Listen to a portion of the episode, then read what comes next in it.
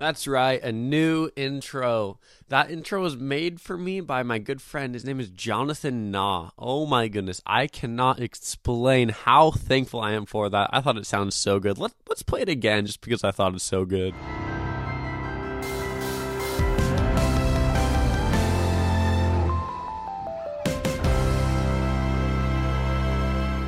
Let's show him some love. Look him up on Spotify, Jonathan Nah.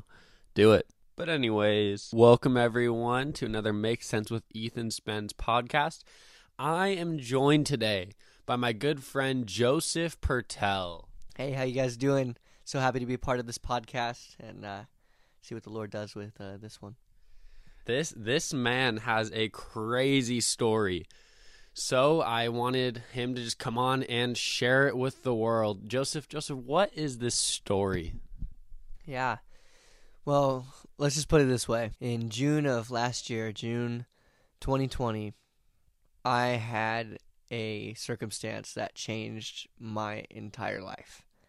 I uh, was trying to work out, get strong, and instead of getting the the COVID weight, I wanted to get some COVID gains um, and take the, the time that I had um, with a slower lifestyle to be able to get stronger, build some muscle.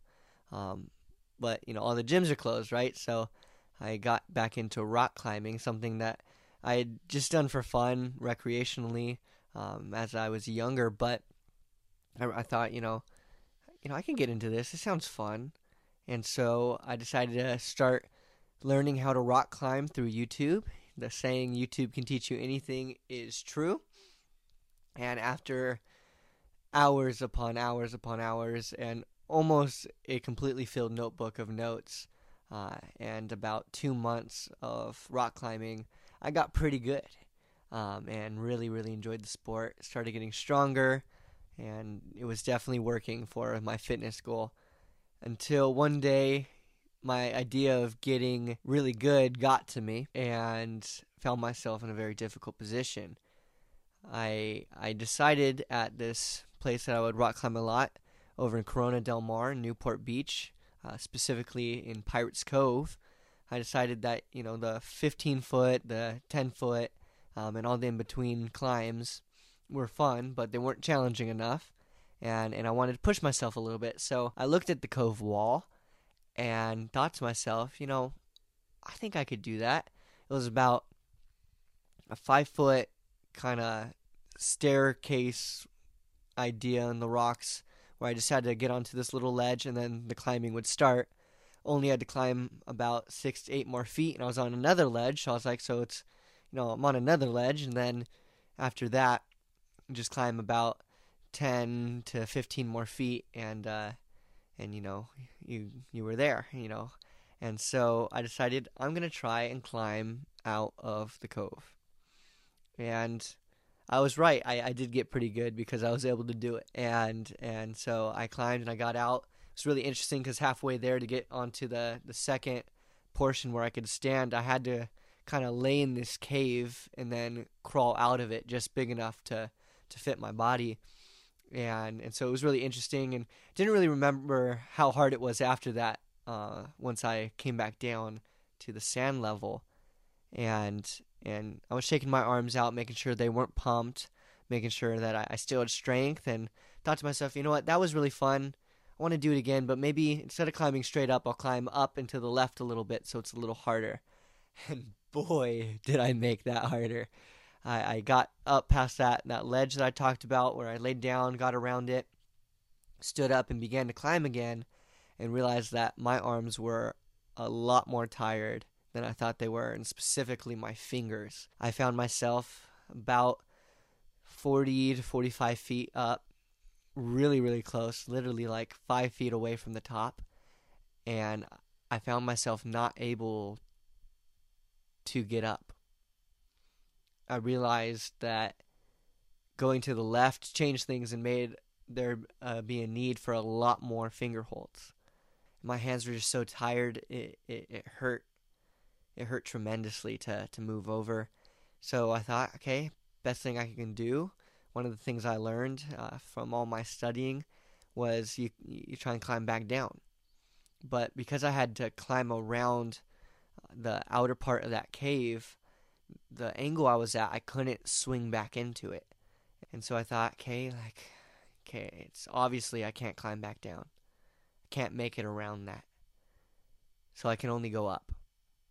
And I tried going up and I maybe made it a couple steps up. We're not talking feet. We're literally talking, you know, a couple inches, moving my foot here, moving my hand there. And I realized, no, I can't do this. And so I tried all the techniques that I learned, like keeping my arms straight, because if they were bent, then I was really using my arms to, to keep me there. But if, if I left them straight, it was really just my skeleton holding me. And I think I saved myself about 30 seconds, uh, if that, before I realized I was going to fall. 40 to 45 feet up in there, compact sand under me, not the ocean water. Oh, how that would have been nice. Compact sand, and I realized I am going to fall. And so, at the last second, you know, you don't jump before you know you have to. And so at the last second, I realized I'm going to fall. And I much rather having a controlled fall than an uncontrolled fall. And so, right when I realized my fingers were about to give up, I pushed off. And as I did so, I turned around so that I could watch where I was falling. And my goal was to fall at an angle so I could land on the ground and roll out to move the momentum. But uh, I guess I skipped leg day too too many times because uh, yeah, I just kind of collapsed right when I hit the ground. And uh, thankfully, uh, a great friend who I had coached, if any of us fell, we call 911 first, then we call family. You know, the most important thing is, you know, if we fall, gotta call 911. And so I fell.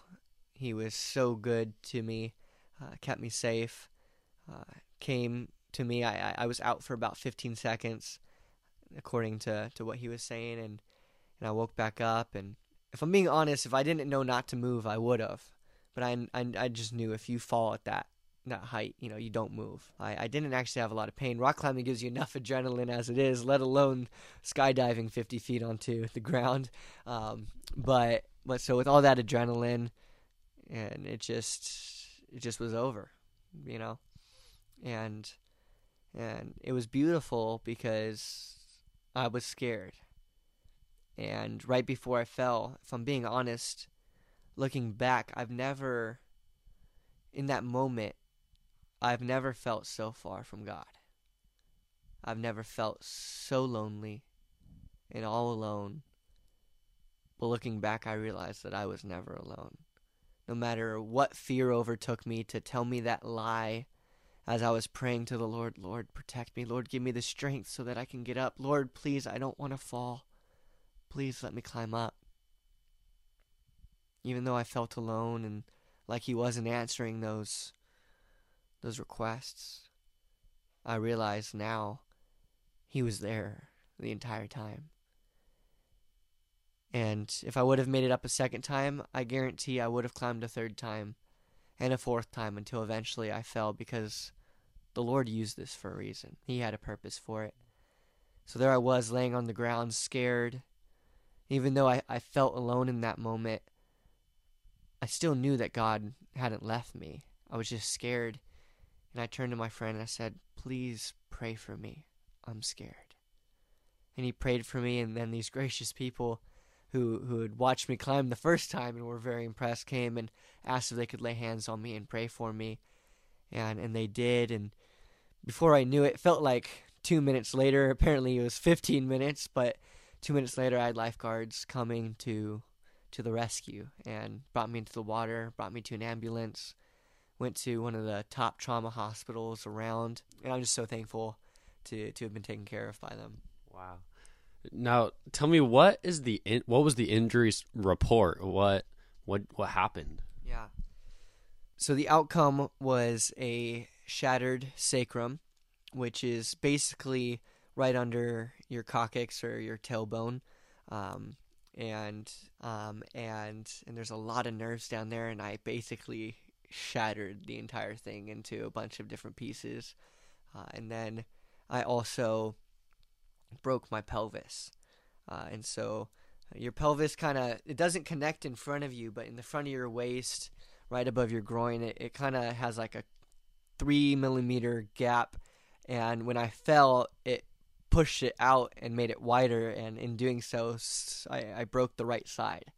And and in doing so, I tore a muscle down there and actually had internal bleeding on the way to the hospital.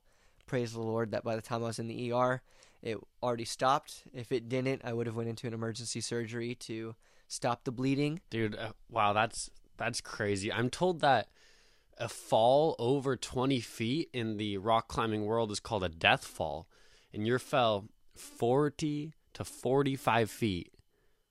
That's insane. I, I think about the sovereignty of God all throughout this. That if you really think about it, you didn't fall. It, it was more of an omnipotent hand that plucked you off a wall.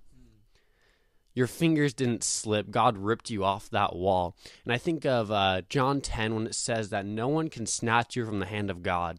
Your hand might have slipped from the wall, but nothing can make you slip from the hand of God. God's sovereignty is so evident all throughout this from seeing where you are now, how God has used this to humble you, to shape you, and now it's a story that you can use to influence other people and, and that other people can learn that really i mean god will humble you. God will will teach you what there is to know.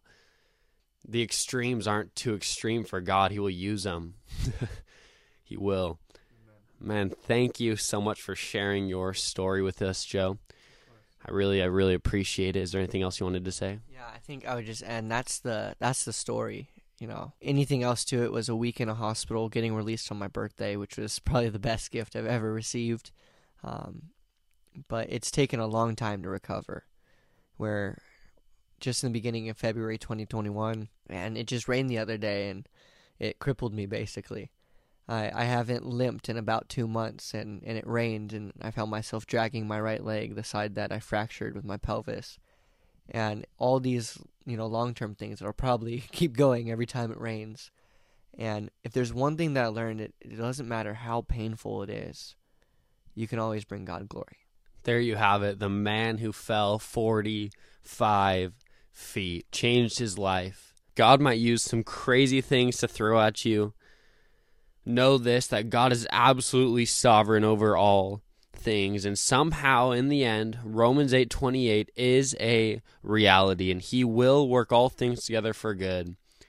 That's all for today. Thank you so much for tuning in. Joseph, thank you for being here. Of course, thank you so much for the opportunity to share. That's it.